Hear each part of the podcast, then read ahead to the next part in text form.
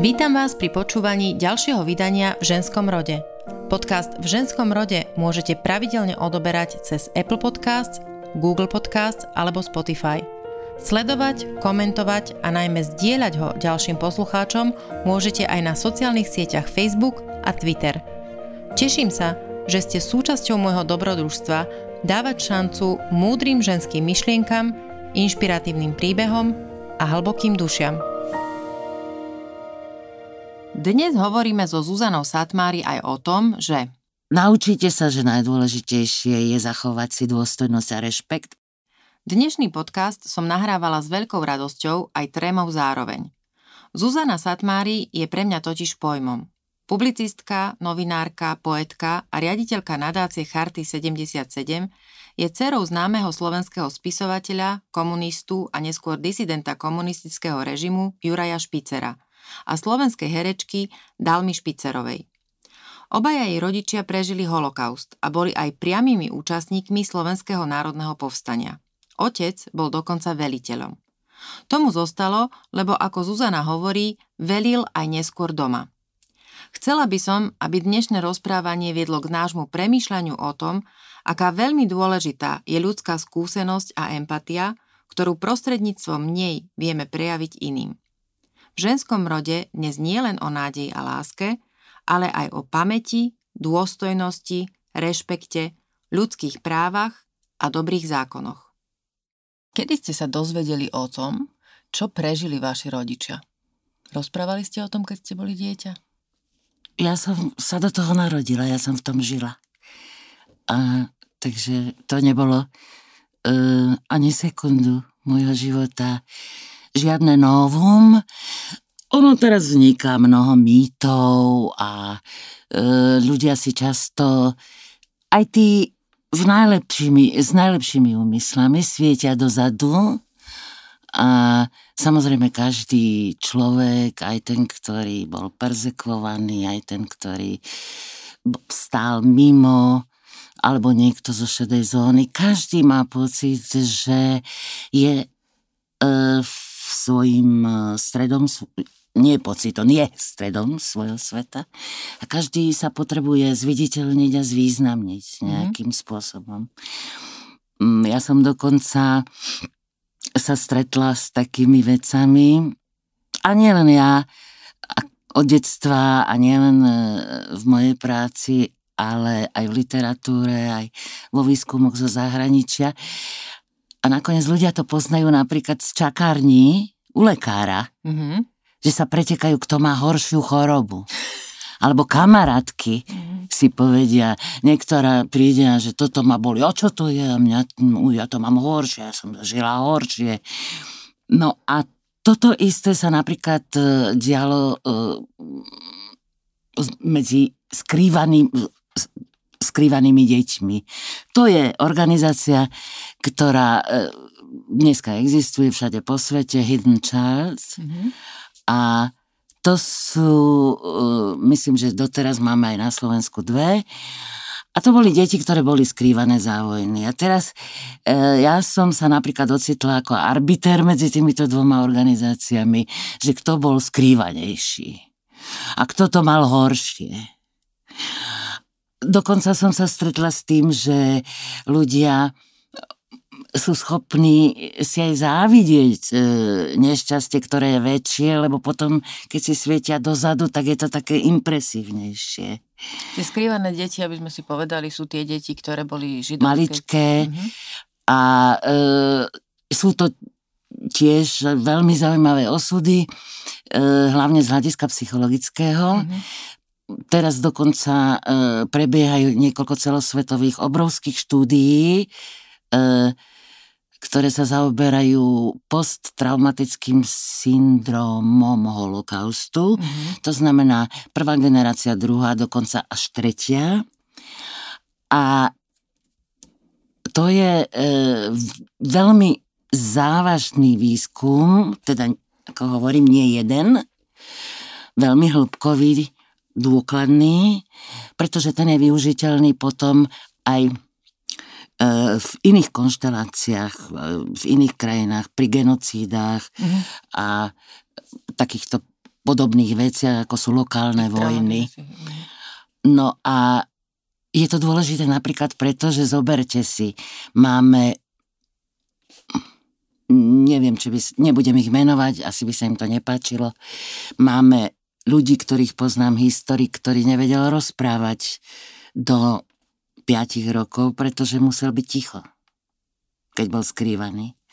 Mám, poznám lekára, ktorý nevedel chodiť lebo boli v takom malom priestore a on ako maličký nemohol sa naučiť tam behať. Mal veľké problémy, ktoré potom vlastne prerastajú ďalej s orientáciou mm-hmm. v času aj v priestore. Vývoj. Mhm. Áno, Jasne. presne.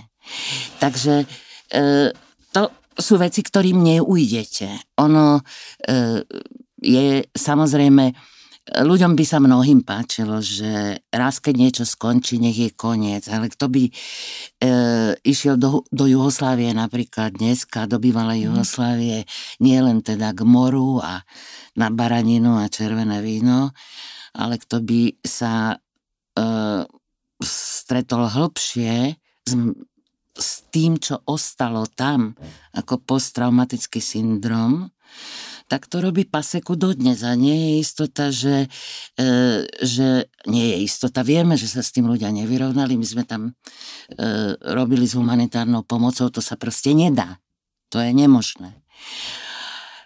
Takže my nikdy ľudstvo nekončí nejakým vyzvaňaním zvonov alebo Myslíte, vystrelením sál, že je koniec a začneme po novom.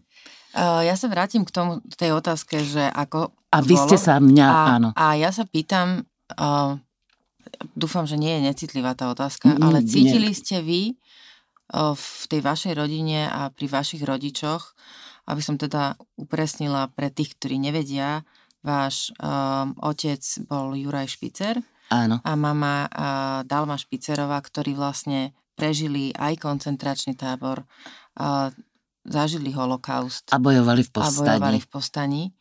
Cítili Áno. ste vy, ak hovoríme teda o tom posttraumatickom syndrome, že to niekde bolo prítomné v tej vašej rodine? Uh, keďže som, už som o tom aj niečo, ale o mnoho neskôr napísala, uh, už dneska viacerým veciam rozumiem, ktorým som nerozumela. A ja som vlastne preto pred chvíľou spomenula ten výskum mm-hmm.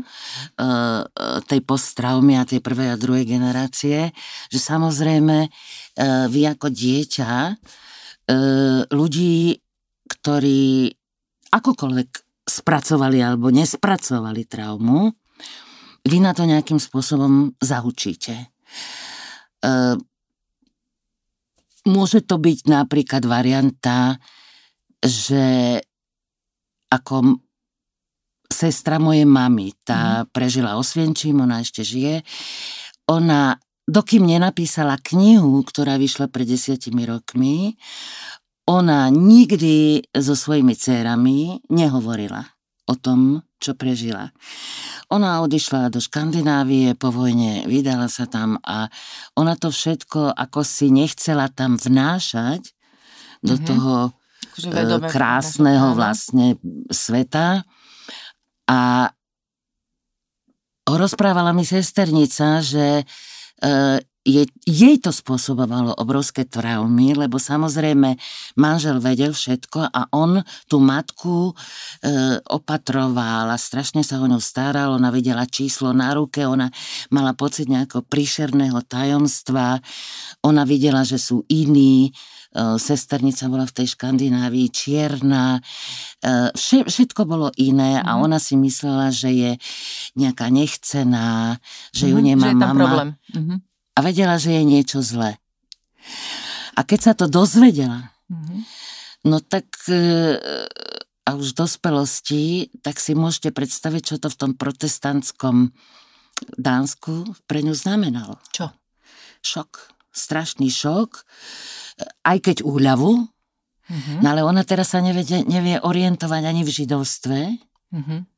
Ona si nevie niektoré javy e, zinterpretovať hoci, ale má šťastie, je psychiatrička, tak ako si e, si myslela, že to by jej mohlo pomôcť. No rob, robí to paseku doteraz. Potom máte e, ľudí, ktorých naopak zasa rodičia strašne e, opatrovali, strašne ich chránili. Uro, veľmi veľa e, takých mestských židovských detí, preživš, ktorí, rodičia boli preživší boli rozma- rozmaznaní pre tých ostatných, také chránené kvetinky. Ale to je asi tiež prirodzené, či? Všetko je to prirodzené.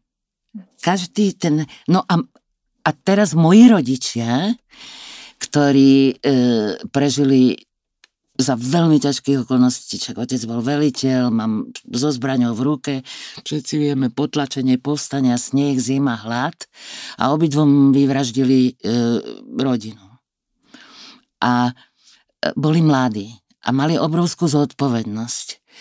E, hlavne Vaša otec. mama mala tuším 16 rokov, nie? No, keď potom už 8, keď začalo 16, 17 a otec vlastne mal bol veliteľ, čiže a mal nejakých 28, čiže obrovská zodpovednosť za životy tých chlapcov. No a pre neho on nechcel rodinu napríklad. E, čo nie je nič prekvapujúce, lebo zasa, aby každý porozumel, dneska má náš e, svet globalizovaný problém s tým, že tam, kde e, je ten, e, tá civilizácia, teda tá euroamerická, kde sa rozprestiera, nechcú mať ľudia deti a hovoria, mladí ľudia nechcú deti a hovoria do tohto sveta postihnutého klimatickou krízou nevieme, čo bude, ako bude a ešte zaťažovať Zemegulu ďalšími ľuďmi alebo riskovať, že čo sa stane s deťmi. A je to pochopiteľné, nie? Ja, ja nikoho za to neodsudzujem, lebo tak to isté cítil v 45. aj môj otec. Po svete, ktorý sa tak zrútil a stal sa tak ohavným, povedal, že do takého sveta on deti nechce. No a keby nebolo mojej e, šáliacej a zlomyselnej mamy, tak ja nie som na svete. A on e, sa... Prečo to ona pocitovala inak? Pretože mama je strašne biofilná, to poprvé. A po druhé, ona bola stredná, ona má syndrom strednej sestry. A ona e, sa vždy doťahuje na tých, na tie sestry. Jasné. E, to je to, že nie je ani prvá, ale ani tá milovaná posledná. Áno, ona, ona bola medzi mm. piatimi deťmi Jasne. stredná. A tie dve boli intelektuálky a krasavica, neviem čo, ona proste to robí doteraz. Že sa na tú staršiu, ona má 95 a staršia sestra 98, je to slavná spisovateľka. No mama sa furt na ňu doťahuje aj, aj, aj dneska. Musí to byť rozkošné pomerne. No, mm, sestra jej to ako znáša už tak celkom ale len posledné tri roky. Hej, áno. Čiže 95 rokov to trvalo a, áno, trošku inak. Áno, hej? a frajerov závidieť a pokúsiť sa uchomatnúť mlad, úplne v puberte, no takéto veci. A ja si myslím, že to je senzačný e, hnací motor mojej mm. mamy, lebo keď e, napríklad jej vtedajší frajer, môj budúci otec, e, jej pri odchode do povstania, keď ona sa hneď brala s ním, e, tak jej povedal, že ženy nebereme. Lebo on bol taký akože John Wayne, hej? Mm-hmm. ženy nebereme. No a ona si povedala, tak ty mňa nebereš, tak ja ti ukážem. Tak sa otočila a sa pridala k nejakým iným No zase to bol ten, ten syndrom, že však ja ti ukážem, že aha. No to je e, vlastne, čo máme pomáhalo prekonať všetko možné. Lenže, vrátim sa k vašej mm. otázke. E, pre nich, teraz si predstavte, zima, hlad a ohrozenie života. Takže čokoľvek, čo získali po vojne, to je strechu nad hlavou v nejakom vyprázdnenom byte, jedlo a nejaké oblečenie ešte z únry, pre nich to bol vrchol, čo človek potrebuje. lebo vedeli, že bez jedla, tepla a strechy nad hlavou neprežiješ. No a takto otec dirigoval, veliteľ, ja o ňom aj píšem ako v takej jednej próze, ako o veliteľovi. Ja, ja som napríklad nevedela, ako on vyzerá, e, keby som sa mu pozerala rovno do očí, lebo ja som ho videla vždy len zo spodku. On... A predpokladám, že to nemyslíte len tak, že, že, že ste boli malá, ale že to bol asi... Že som bola malá. No. Myslím to doslovne. On sa ne, nezohol no, ku mne, no, ani vlastne nič. ste na ňo vzliadali dopredu. Teda ja som mu videla hlavne nosné dierky vždy, lebo mal veľký nos. Ale on mal, a oni mali prirodzene takú predstavu, že čo to decko má čo plakať. Mm-hmm. Je prebalené, najedené, je teplo a má strechu nad hlavou. Čiže základné fyzické potreby sú Áno. uspokojené a to stačí? A to stačí. A to si myslím, nie, že je teda dosť. Ja, ja, sa, ja sa nevnímam teda, že to som ja. Ja sa dívam na to, že to decko Išla tam... som to povedať, že máte taký zvláštny druh odosobnenia. Áno. Od toho. A kedy to ste mali od začiatku, alebo ste to nadobudli vekom? Od začiatku. Ste sa tak na to pozerali, že to je to decko a ja som To je to iný? decko a ja som niekto iný. Wow. A uh, ono, vytvoríte si svet. Mm-hmm. Takže vy robíte ako trošku mi to vždy pripadalo, ako keď sa správajú e, ľudia, ja neviem, vo väzení, mm. alebo ste u nejakých cudzích ľudí, že vy sa prispôsobíte a robíte, čo treba, aby ste si nenarobili nejaké poťaže, ale vo vnútri ste vy. Takže e, ja som sa preto napríklad štvoročná naučila čítať, lebo ja som, otec bol spisovateľ, mama hrala v divadle a ja som, ako, som pochopila, že v tých písmenách to je. Tak som sa nenápadne pýtala, tak akože čo ja viem, obuvníka na ulici, že čo je toto. Mm-hmm. Tam bol taký pán psár. Máme tam, že on mi povedal, že A, že čo je A. Potom našej kuchárky som sa pýtala. No a tak, tak som sa naučila abecedu. No tak som si vlastne ten paralelný svoj svet, e, v ktorom som sa snažila e, žiť v súlade s tým reálnym svetom, vytvorila. Neviete, prečo ste sa nespýtali rodičov? Nikto sa nepýtal v tom čase rodičov nič. Ono to dneska vyzerá veľmi prirodzene, ale ja som e, si e, veľmi veľa prečítala aj e, zámorskej, teda americkej literatúry, aj kanadskej, mm, o, o výchove detí. Mm-hmm. A jedno motto platí všade. Aj v Amerike, aj u nás, teda v, tej Raku, Áno, v tom rakúsko-uhorskom okruhu, že deti môže byť vidieť, ale nesmie ich byť počuť. A ja som si kedy si myslela, že to je len taký náš nejaký e, rakúsko-uhorské slepé črevo.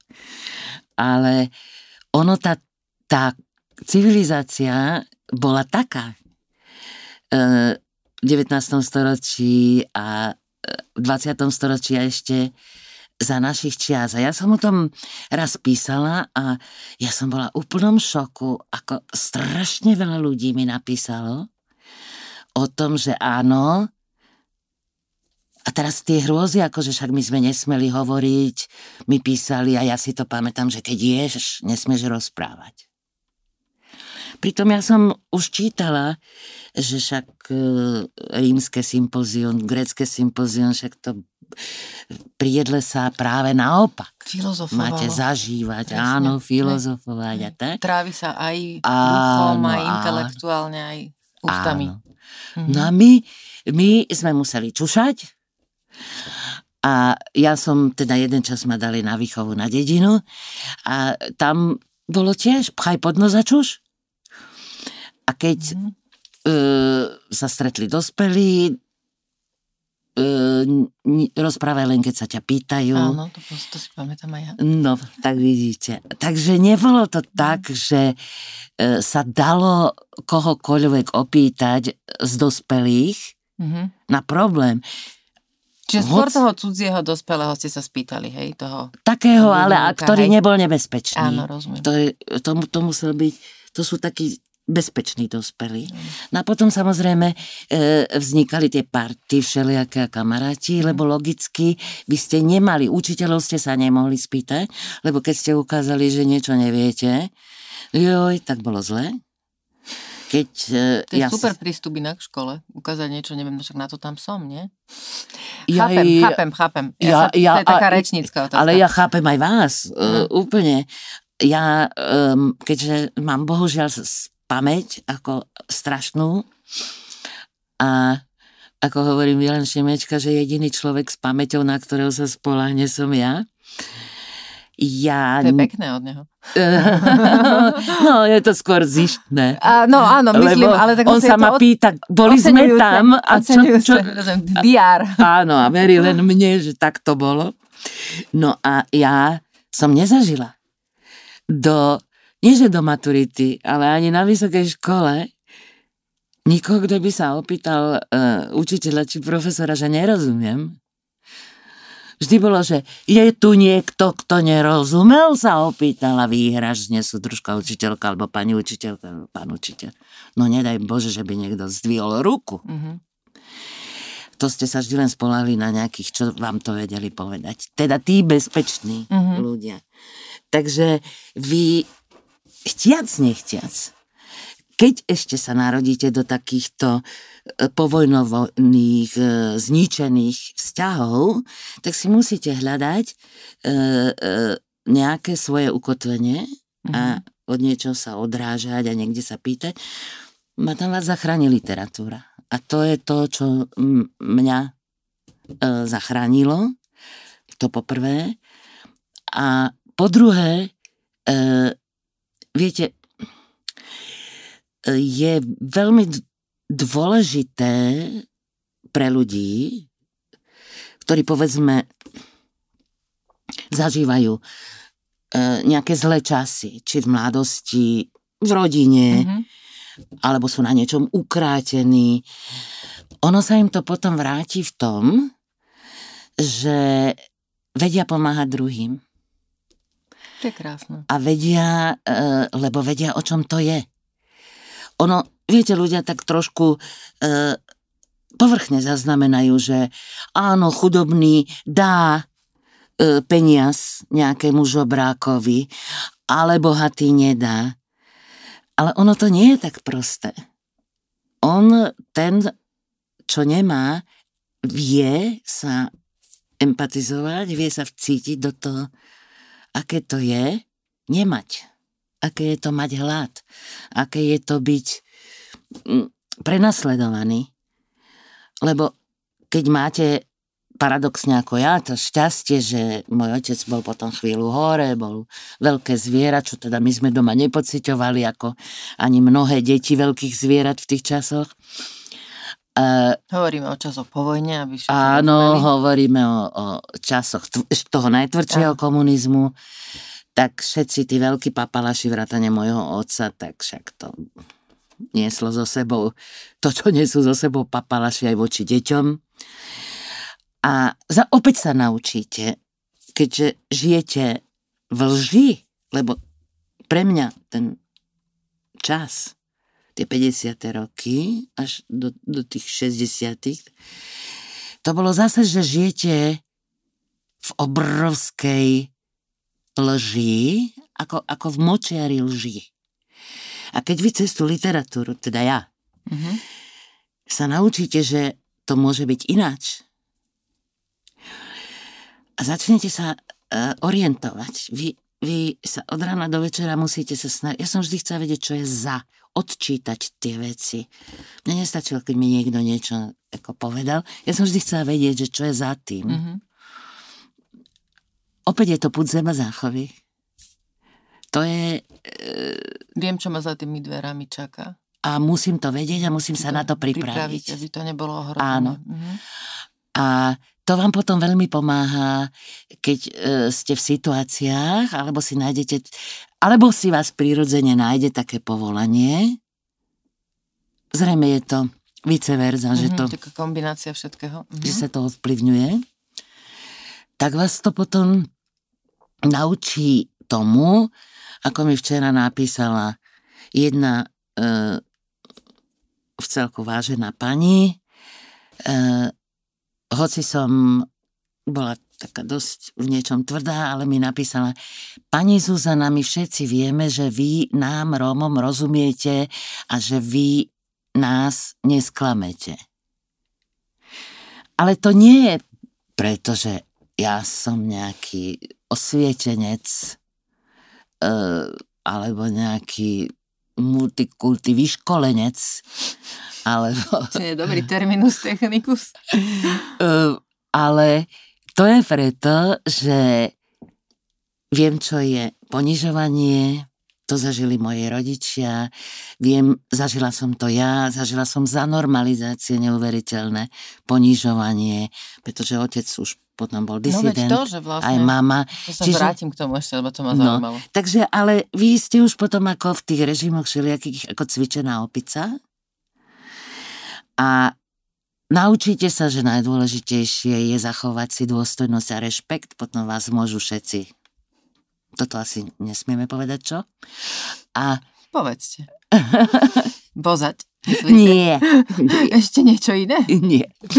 A, a keďže som si našla potom, pra, našla som si po mnohých prácach napríklad robotu v polepšovni, kde pochopiteľne bolo najviac e, cigánskych deciek, dievčat, tak opäť som e, sa naučila rozumieť e, viac než ostatní, lebo ja som si niesla nástroje svojej skúsenosti a plus som získala od nich ešte strašne veľa.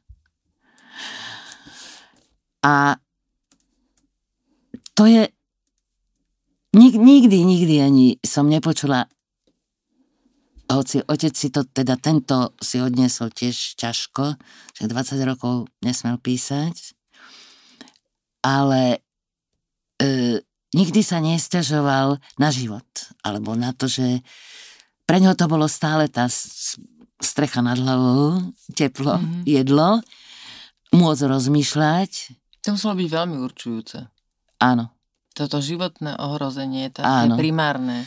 To ohrozenie byť, duch, Už a, to držalo potom. a ducha, ducha, Mhm. zničiť ducha, e, to si nedal. To dokázal. Mhm. Hoci poničil si vzťahy na okolo všetko možné, e, mali to s mamou ťažké, kadejaké, však nie sa čo čudovať. Ja som odišla potom už, lebo by to už išlo na nervy. Ale ani jeden z nich si nedá zničiť ducha a dôstojnosť. A tak No, ako Veľká vec. to, to je, čo si myslím, že keď viete, ja som mala ešte jedno šťastie, že som robila v chemickom priemysle a ja som sa naučila veľa vecí o, o, o statike, strojoch a konštrukciách a tak a, a naučila som sa čo vždy Fero Guldan hovorí, že my si rozumieme, my stavári, my strojári, my si rozumieme, hoci ja som autorka, on je, spi- on je maliár a vytvarník, ale vás to vystuží, viete, máte, naučite sa, že keď nie ste armovaná vo vnútri, vystužená, no tak môžete ísť to s celou svojou konštrukciou do hája. A keď e, to, to, to mi dalo strašne veľa. Že musíte mať dobré základy, dobré armovanie a potom ešte sa naučíte veľmi užitočné veci, napríklad, že prach môže vybuchnúť, aj múka môže vybuchnúť. Úplne mierumilovná múka veľké silo môže vybuchnúť tak, ako dynamit. Tam trením mm-hmm. tých častíc a e, vzniknú teda elektrické výboje. No ja keď som bola teda na takej stavbe a teraz som si to dala vysvetliť. Ja som robila teda technickú mm-hmm. prekladateľku, ale hrozne ma to všetko zaujímalo. A pre mňa to malo obrovský e, filozofický rozmer. Že taký užitočný práh ako múka, z ktorej sa robí chlieb, môže vybuchnúť. No tak je to aj s ľuďmi. To je veľmi metaforické. Čakala som Áno. celý čas, že kam spejete. No. Krásne. A takže ja si aj preto myslím, že napríklad Jack London písal tak výborne, že uh, prešiel toľkými povolaniami a tak vlastne keby ľudia povinne možno možno by mala priznať ich trošku nejaká normalizácia, že by mali lietať zo zamestnania do zamestnania, ale nie, to nikomu neprajem. Ale je to užitočné. A teraz som vás už zahovorila strašne. Nie, nie, ja som, ja veľmi stále, teraz som pri tom štvoročnom dieťati, hej, pri tej štvoročnej Zuzke, ktorá si vlastne tým čítaním a tými písmenkami robí tú svoju vnútornú konštrukciu. A uh, žije teda v, vo svete, kde je to dieťa a ona a ona si tam stáva to, čo ju bude niesť celý život. A váš otec, ako ste povedali, ten veliteľ toho vášho mikrokozmu. Aká bola mama? Akú rolu mala mama, keď otec velil? No, keď tam bola, musela poslúchať, ale ona chcela byť herečka. Ona bola e, v divadle v Martine v armádnom divadle, takže e, ja som mala také betky a mm-hmm. marišky a také všelijaké. Môžem to nazvať, že robila kariéru? Ona s tým e, je zrozumená. Mm-hmm. Ona to videla pri mojom synovi. Že ona, a dokonca až keď bol veľký, jej to veľmi dlho trvalo to spracovať a povedal, a strašne mi bolo už ľúto, lebo ja už som z toho vyrastla. A vlastne im vďačím za to, že e, ja som si so synom tak ako perfektne e, našla modus vivendi vzájomného e, e žitia a vzájomného tak, takej kultivovania mm-hmm, nás mm-hmm, dvoch. Mm-hmm. A ja som napríklad do 13 jeho rokov neodišla večer z domu. Nikdy. Televízor sa nezapol pred desiatou. Nikdy. To boli veci, čo ma oni naučili, že ja nesmiem robiť. A tým pádom sa My, Mišovi, ktorý má ako každý chlap blbú pamäť, a keď s ním robili nejaký rozhovor, tak sa ho pýtali, no čo, a vaše detstvo, a vaša mama, a tak. A on ja si nič nepamätám, len že sme sa stále smiali. A tiež sa ma vypituje. A keď vo svojej uh, stand-up komedii má nejaké spomienky, tak on sa ma pýta, že, čo ja viem, mali detské reči. Silné. Píšem si scenár, prosím ťa, povedz mi niečo. Áno, mami, toto, toto, toto, to, to. Tak ja potom napíšem kopu historiek. Pozdravujeme Miša, teraz vieme, kto to všetko píše. Ale nie. Ja len ako tie veci, čo on, on do tých 13 rokov nemá vôbec poňatia. No a ja som si aj niečo písala, aj si pamätám, takže uh, ja za to vďačím mojim rodičom. A teda Mišo vždy mu hovorím. Ty, ty vďačíš že mojim rodičom za to, že to boli takí šialenci chudáci, že ja som vlastne uh, vedela, čo nesmiem robiť. Tú vašu empatiu a kde to musím mhm, zastaviť, mm-hmm. kde musím byť prísna, kde e, čomu, čomu musím rozumieť a keď tomu nerozumiem, sa to musím naučiť. A vedeli ste byť prísna? No ešte.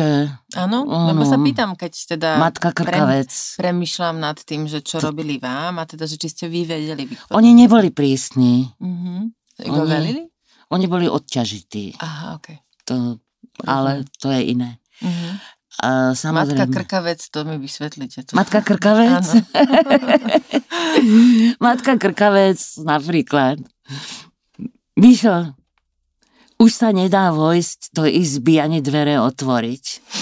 Ak si neodpraceš veci, vyhádžem ti ich z okna. Ó, túto vetu poznám. Presne. Ešte chvíľku a otvorím okno a všetko ti vyhádžem na dvor. Ale ja som to urobila. Aha, ja ešte nie. Ja som dôsledná. A všetci, všetky deti, Ja som pes, čo nehryzie. aha, tak o mne je známe, že áno. Takže všetky deti kričali na dvore. Mišova mama sa hnevá. Koľkokrát ste to urobili? Len raz. Ale Stačilo. Už to, stačilo mu to. Áno. Takže potom to tak schovával ináč, ten bordel, ale už dobre. A je tu ešte, ešte jedna veľmi dôležitá vec. E, s tou pamäťou, ja sa Mhm. vrátim k pamäti. L-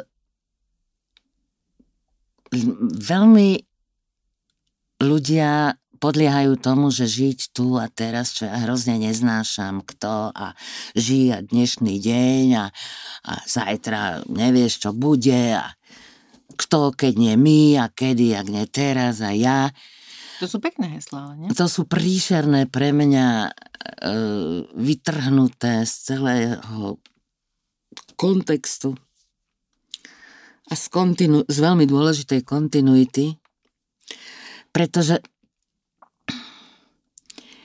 ja si veľmi dobre viem vybaviť, nielen, že pamätám, čo som cítila ako dvojročná, trojročná, jedenáctročná, a môžem to dokázať, lebo som to napísala.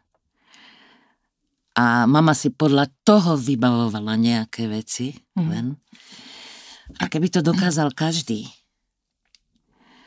tak nemá problém so svojimi deťmi. Lebo e, áno, to dieťa je, len ma, je malý človek. Dieťa je malý človek, je veľmi múdra veta. Počula som ju od jednej veľmi dobrej kamarátky, presne. A ono A nie... tiež sa volá Zúza. Áno, Mimochodom. A má škôlku. no a to znamená, že malý človek Mhm. má tie isté vlastnosti, len e, otočeným ďalekohľadom, ako veľký človek. To, a ja sa nemôžem správať k nemu ako e, ma- gnie človeku, Mhm. veď ani ešte sa vciťujeme aj do kvetináčov a do kvetov. A do detí sa nevciťujeme neempatizujeme a nerozumieme a prikazujeme. V takom temnom zúfalstve e, som si to osvojila v polepšovni, že som videla, ako sa dá deťom ublížiť na celý život a čo sa s nimi môže stať. Kde sa tak e, vo vás zrodila tá láska, alebo to presvedčenie, alebo ten proste ten vnútorný pocit, že, tie, že ľudské práva sú dôležité? Že ste sa im vlastne začali venovať aj profesionálne. Ono, ono je to trošku, keď sa povie ľudské práva, to je také kliše. A, Hm, tak a, si povedzme, čo to vlastne, ako to Ne- ono- pre ono- vás, čo je to pre vás? ono, tí starší uh, si možno spomenia, ako kliše sa stala, čo ja viem, vedecko-technická revolúcia. A to ste potom používali na všetko. Potom dneska máme také kliše globalizácia. A nikdy sa nepomýlite, nepomýlite keď v každom prejave to použijete. To je, hej. keď, keď začnete hovoriť o klimatických vplyvoch, tak sa tiež nikdy nepomýlite. Uh, Sú, a to, to máte aj uh, s ľudskými právami. Tam je vlastne uh, zhutnené to, čo my hovoríme o ľudských právach, je zhutnené to, o čo sa vlastne ľudia uh, snažia, odkedy sú na svete, teda na Zemeguli, a odkedy o tom vieme, lebo niečo si o tom zapísali, uh, doteraz sme boli v tom, že sme vyšli z Afriky, teraz máme nové poznatky za posledné dva mesiace, neviem, čo s tým zasa urobíme, lebo sa zistilo, že vlastne ten prapôvodný človek je Európan. A takže to je... Budeme sa teraz predháňať. Áno, že kto čo, ale v podstate všetci mm. od uh, Sumerov, keď ja neviem, zobereme e, ich vtedajšie zákony, cez Šalamúnové zákony, uh, cez kmeňové zákony rôznych indiánskych kmeňov, čínske zákony, napriek tomu, že tam vždy bola e, silné císarstvo, vždycky išlo len e, o to, ako tú spoločnosť nejako usporiadať, aby nedochádzalo k ubližovaniu a k problémom. A, e, a to z toho aj vznikla taká predstava, že vlastne e, je to všade rovnaké a že všetci mm, že ľudské práva sú univerzálne a potom prišli takí, ktorí dneska hovoria, že každá spoločnosť je nejaká iná. Čo je tá starého? Každý sa chce najesť, každý potrebuje teplo, potrebuje mať okolo seba ľudí a potrebuje, e, aby sa mu neubližovalo a potrebuje sa realizovať. A keď niekto urobí prúser, tak musí nastať nejaká spravodlivosť. A teraz sme pri tom, čo ja presadzujem a čo som 26 rokov robila. E, to je teda ten môj posledný job, predposledný. A to je to, čo nájdeme e, u šetitov, sumerov, v zákonníkoch, e, u Rímanov, v rímskom práve. A to, že pred zákonom si je každý rovný. To je spravodlivosť. A od musí to byť tak, že platí zákon taký, proti ktorému, na ktorom sa zhodne celá spoločnosť. Možno nie celkom celá, ale v podstate to je dobrý zákon, ktorý spoločnosť príjme, na ktorom sa dohodne, že ho bude dodržiavať. Niekto bude ten zákon presadzovať, ak sa porušil. Mm-hmm. A ak sa niekomu ublížilo, tak ten, kto porušil ten zákon, bude postavený pred súd a spravodlivo potrestaný.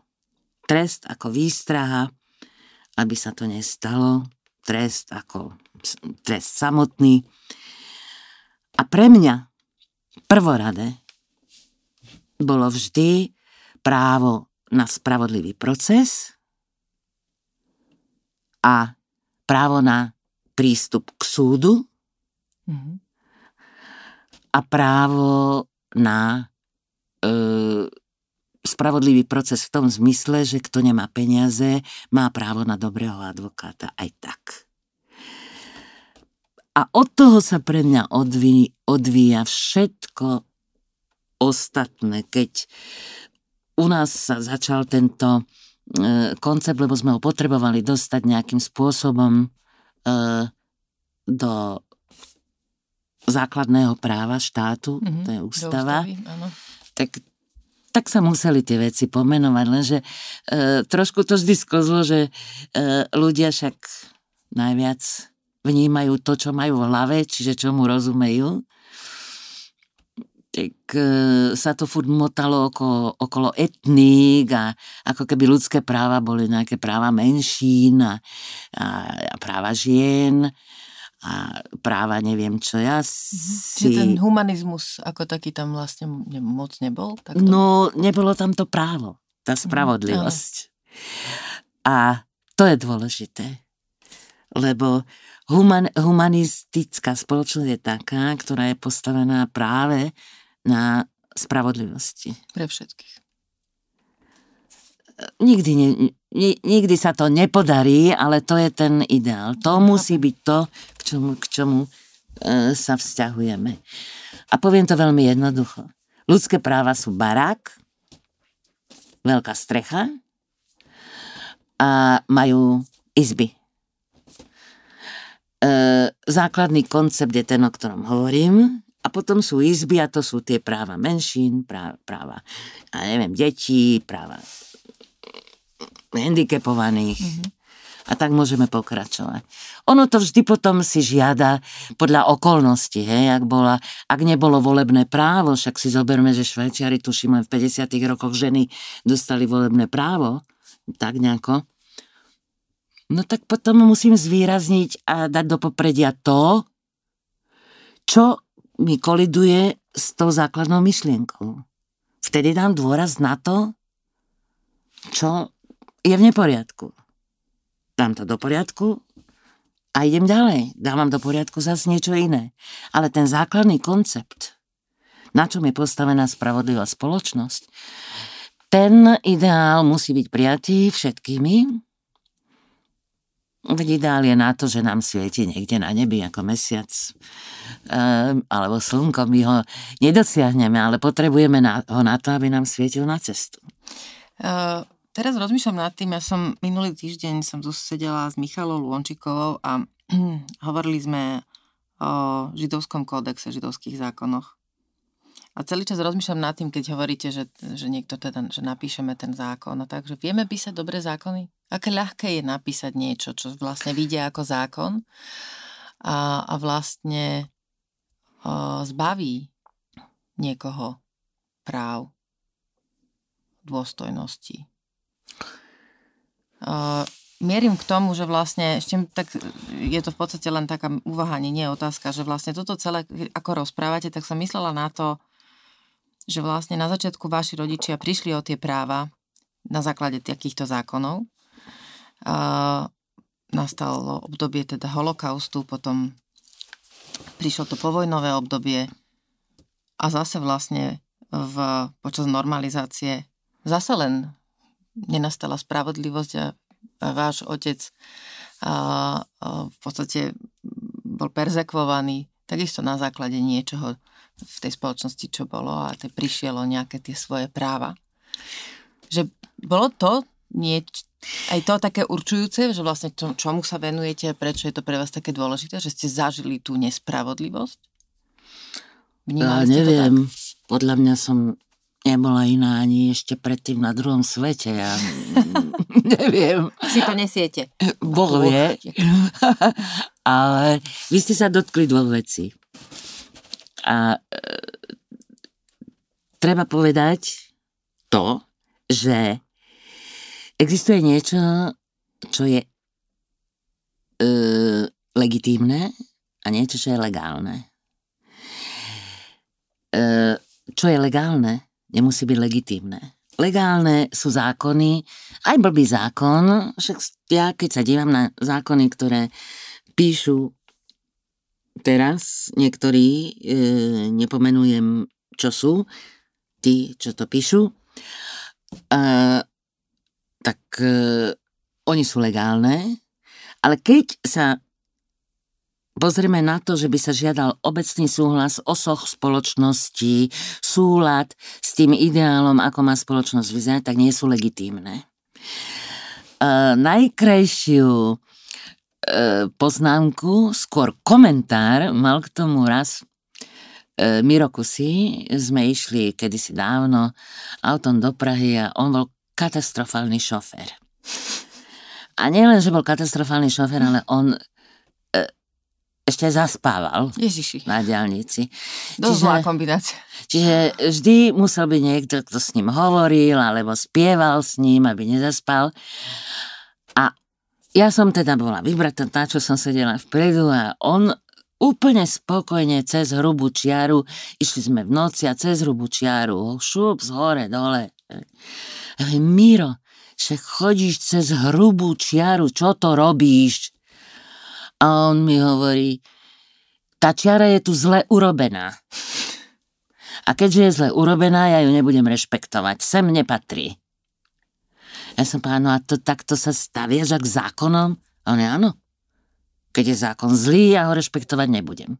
A musíme ho zrušiť a urobiť dobrý. A te, to, toto som si osvojila. že aby som, a že človek na tomto e, veľmi dobre porozumie, že boli prípady v histórii, aj v nedávnej histórii, že ľudia úmyselne a vedome e, po, porušili zákon, hlavne v Spojených štátoch, e, a, teda v anglosaskom mhm. práve, mm-hmm. kde sa právo, kde právo tvoria sudcovia. Jasné, to je precedensy. A nie, nie, že náš sudca sa musí trafiť do toho, čo už niekto iný napísal, ale tam sudca tvorí právo. Čiže ak niekto chcel sa do, dobiť spravodlivej zmeny, mm-hmm.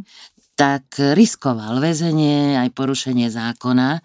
Veľakrát ľudia vo filmoch povedia, áno, ja to riskujem, idem do väzenia za tú svoju pravdu, ja Čiže pôjdem. To boli vlastne ako ľudské práva Černochov, vlastne toto bol ten a, prípad, nie? A to je, to je vlastne, sa byť, že, sa, že sa dáte zatvoriť, aby došlo k tej zmene. Segregácia by inak možno trvala no, veľa dlhšie. A hm. u nás e, e, je bohužiaľ to kontinentálne právo postavené na tom, že vy tým, e, že riskujete život, že sa dáte zavrieť, alebo že bojujete, preto sú ľudia z toho často aj takí zdeptaní, mm. že nezmeníte mm. nič. E, pretože my ten zákon máme napísaný a meniť ho môže len parlament. No a keďže parla- máme parlamentnú demokraciu, takže u nás e, je to toľko strán vždy ktoré sa musia na tom dohodnúť, že tie zmeny e, sú veľmi ťažké a práve, že e, tým, že máme takýto typ zákonodárstva a takýto politický systém, tak je to vlastne politika záujmov. No a tým pádom prechádzajú zákony záujmov. Presne teraz rozmýšľam, že ako sformulovať tú otázku, aby som nepoužívala ani škaredé slova, že aby to bolo úplne jasné, že rozmýšľam nad tým vlastne dobré zákony z toho, čo rozprávame, by mali, alebo vedia písať povedzme teda inteligentní, znalí, empatickí, premyšľajúci ľudia. Môžem ano? do toho vstúpiť? Áno, samozrejme, však sa rozprávame. Dobré zákon, dobrý zákon píšu len uh, starí právnici. No, teraz... To musia byť nad, no, a aspoň nad 50 tomu, na 60 rokov. Smerujem k tomu, že ak teda hovoríme o tom, že kto tvorí teraz náš parlament, ktorý teda je ten zákonodárny zbor e, podľa nášho najvyššieho zákona, teda podľa ústavy, tak nie sme ďaleko k tomu, aby sa tam veľmi e, rýchlo začali písať zákony, ktoré nie len, že budú hlúpe, alebo ja neviem, e, nejaké, no, neviem aj ich ani označiť nejakým a, a, pridavným menom, ale že budú nebezpečné. Pochopiteľne. Tam je e, totiž to, čo niekedy mnohí ľudia si neuvedomujú. Tam smerujem. Že u zákonov nie len, že bude nebezpečný, ale ja pokladám ešte za veľké nebezpečie tú neznalosť mm-hmm. a tú mhm. idiociu, s ktorou je to robené. Pekné slovo, to som možno že, e, Dobrý zákonodárca si uvedomuje, že e, v systéme zákonov všetko súvisí so všetkým. Mm-hmm. A že jedna malá zmena sa môže odraziť zmenou v úplne inej súvislosti a v úplne inom zákone a môže mať veľké dôsledky a často aj nebezpečné. Preto zmeniť niečo v tom systéme, aký máme my, je veľmi riskantné. A keď to ešte robia ľudia neznali toho, potom sa stane to, že príjme sa s veľkým treskom zákon a potom sa za dve hodiny musí odvolávať, lebo sa ukáže, že rúca celú tú aj tak labilnú stavbu. Uh, ja to trošku uh, preklopím, mm-hmm. a, aby to bolo ľahšie rozumieť, že veľakrát priš, prišli klienti, alebo veľakrát ľudia konajú tak, že otvoria si na internete zákon, predtým si kúpili zákonník, starší ľudia si kúpia a teraz hľadajú, hľadajú, čo by sadlo na ten ich problém, s ktorým sa potýkajú a vidí tam napísané, čo uh, sa stretlo s tým, s tou jeho túžbou, ako si predstavuje svoje spravodlivé riešenie. A teraz, keď prišli k nám do poradne a, a uh, vy ste mu povedali, že, vy, že ako ne, nemôžete vybrať si jednu vec, pretože vy sa musíte pozrieť v súvislostiach. Súvisí. A takto uh, aj ľudia, ktorí toto počúvajú, aj to ľahšie potom pochopia, o čom hovoríme, keď hovoríme, prečo je taký neporiadok e, s tými zákonmi a predpismi, lebo k tomu ešte potom vždy treba urobiť vykonávacie predpisy, metodiku a potom sa nájde vždy len niekto, kto to vie vyložiť a kto to nevie vyložiť a preto my toľko súdov e, e, máme s uspokojujúcim výsledkom, pretože procesne e, to prehrá niekto, kto by to ani nemal prehrať. No a tam je jasne vidieť, že zákon musí byť taký, že keď ho zobere i človek z ulice do ruky, tak mu porozumie. A nebude potrebovať výklad. A nebude sa potrebovať pýtať. Ja som videla, bohužiaľ, tak perfektne, mám ho teraz v archíve, e, som kúpila raz v antikvariate zákonník z 50 rokov, kde ešte mnoho vecí ostalo, to ani možno si už ľudia nepamätajú. Dokonca z Rakúsko-Uhorska ešte ostali také, čo ja viem, niečo okolo colných predpisov. Uh-huh, uh-huh. E, takže boli inkorporované ešte aj do toho zákonníka z 50 rokov. No to bola krása to čítať. To bolo tak na to sedelo každé slovo. Mm, jednoduchý jazyk. Odpustite mi, jak, jak riťka na čerblík. Uh, lebo v, a v tom bola tá krása, v tej konštrukcii, v tej presnosti, v tej jednoznačnosti, bez pochybnosti.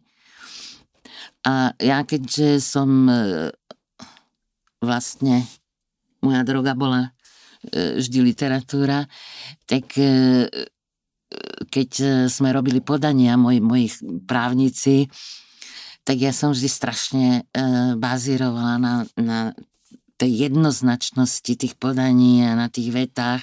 Pamätám sa, že raz sme sa stretli na nejakej konferencii mm, s predsedom ústavného súdu, s pánom Mazakom, on bol teraz, myslím, poradca prezidenta. Mm-hmm. A on mi hovorí, pani Zuzana, my sa vždy tak tešíme, keď prídu z charty podania, že ja si to čítam s takým potešením a ja len však, ale nečítajte si to s potešením, ja chcem dobrý výsledok. Tak ale určite je to rozdiel, no. keď je pekný jazyk, to máte naozaj, no, každá kniha je no, a to, napísaná a... ináč a je inak, inak sa číta, tak viete. A preto je ten jazyk jednoznačný, mm. jasný, a funkčný v tom, v tom hľadaní spravodlivosti. Uh, Dôležitý. Teraz, teraz mi len tak napadlo, že či to nesúvisí práve, práve s tým, že uh, keď uh, ten zákon píše niekto, kto sa, si nepotrebuje dokazovať svoju múdrosť uh, nejakými košatými e, konštrukciami vetnými a slovami, ktorým e, rozumiete iba, keď vy otvoríte slovník. E, viete, jedna, jedna vec je, že píšem ten zákon pre ten zákon a druhá vec je, keď píšem ten zákon pre uh, z, vyvolávanie múdrosti a dôležitosti Áno. seba samého. Lebo pre... takí sú, to, to sú niektorí ľudia, nie? Takí, že rozpráva košatí. Niekedy mám ja taký problém. Sami sa oplodňujú, no tak. A... no. A, a ono je to preto tak, že e, aj sudcovia si zo, uh, zoberte, čo vy, vy, vidíme my vo filmoch. Uh, uh, tí americkí sudcovia, anglickí sudcovia, na rozdiel od našich, sú starí. Mm-hmm. Naši sudcovia, tuším, končia v 65 rokoch, musia končiť, už si to nepamätám. A, a tam vidíte týchto starých pánov a staré dámy, Zoberte si pani Ginsburg. Teraz to... som išla povedať, ste mi to zobrali z jazyka, no? no. Však ona má cez 80, nie? No hádam už aj viac. No, myslím, že mala 80 no. rok, no. Hej. A to je, to je práve to, že vy sa, vy musíte, keď hľadáte spravodlivosť a presadzujete spravodlivosť a tvoríte ju, už musíte byť v takom uh, duševnom uh, v takej duševnej etape, mm-hmm. že už sa nemusíte nadrapovať. ja si myslím, že ste urobili absolútny kruh a teraz sme sa vrátili do toho momentu, keď ste povedali, že na to, aby ste mali empatiu, musíte mať niečo to zažité. A myslím si, že možno to je to, že ten sudca v tom vysokom veku vlastne lebo rozhodovať o niekom, o nejakom osude, o nejakej, nejakom prípade, o tom, čo vlastne ten váš rozsudok prinesie pre mnohých ľudí, je obrovská zodpovednosť. A e, z môjho pohľadu by to mal robiť človek, ktorý to má zažité, ktorý má veľa rôznych vecí zažité a, a vníma to ináč. Ono môžeme použiť k tomu taký ľudovo bližší príklad. Hovorí sa, že z kuriev bývajú najlepšie manželky. A... Ležím na stole teraz. uh, no tak z prostitútiek. Lebo už, už majú zažité, nažité a nepotrebujú sa už metať a nepotrebujú si dokazovať, že teda ako sú nie, niečo. A ja som uh, vždycky hovorila uh, mojim študentkám, ke, ktoré keď tak, vždy som sa čudovala, že sa chcú so mnou rozprávať. Ja by som sa s dospelými nikdy nevyprávala za mojich čias, ale oni tak aj dneska sa chcú vyprávať. A ja som vždy povedala, vždy si nájde kamarátku s temnou minulosťou. Nikdy nemaj cnostnú kamarátku, lebo tá nič nezažíva, nič nemá nažité, ničomu nerozumie, ešte ti bude aj závidieť. No, a tak, tak to je to samozrejme v tej ušlachtilejšej variante aj s tými, ktorí rozhodujú o druhých. Uh, teraz myslím skutočne právo lebo dá sa rozhodovať aj v škôlke alebo kde, ale e, ktorí rozhodujú o, tej, o spravodlivosti a presadzujú spravodlivosť. E, bez, bez toho, aby aby bol múdry a aby sa nepotreboval metať. Lebo to mne je najodpornejšie, keď sa metajú ľudia e, nemôže byť dobrý sudca. A to, dokým sa náš systém e, nezmení, dokým sa viac nepriblížime k tomuto ponímaniu práva ako o tvorbe dobrých pravidel pre spoločnosť a priateľných pre celú spoločnosť, tak budeme stále takto skúčať a nariekať. Keď sme si tu sadali pred tou hodinou, trošku viac, tak sme obe boli dosť unavené a také, že skoro ráno a, a radšej by sme boli niekde inde a možno aj spolu, ale niekde na káve v teple alebo proste pod dekou. A, a, takže ja by som vás chcela tak na záver po takomto krásnom rozhovore a, výzvať, že či by ste sa so mnou ešte raz nestretli, dáme nejaký lepší čas, lebo veľmi by som sa chcela rozprávať o tých deťoch a príbehoch a polepšovní a o tom, aby sme, e, ako to robiť, aby sme tie naše deti nelámali, aby sa potom z nich nestali ľudia, ktorí sa budú metať. Dobre. Platí? Platí. Dobre. A na záver by som vám dala tieto otázky. Sem s nimi. Z čoho ste mali kedysi strach a už nemáte? Že pod postelou je strašidlo. Ale to niekedy aj teraz. Čo je vaša silná stránka? Viem variť. A akú najlepšiu radu ste dostali? Od otca. A bola? Ak ju môžete povedať. Cera moja, aj najkrajšie nohy končia v riti. Ďakujem, že ste počúvali môj podcast v ženskom rode. Ak vás tento rozhovor zaujal, vypočujte si aj tie ostatné. V ženskom rode môžete sledovať a zdieľať aj na Facebooku. Napíšte mi svoje názory, nápady a hodnotenie. Už o týždeň v stredu sa na vás teším s novým dielom.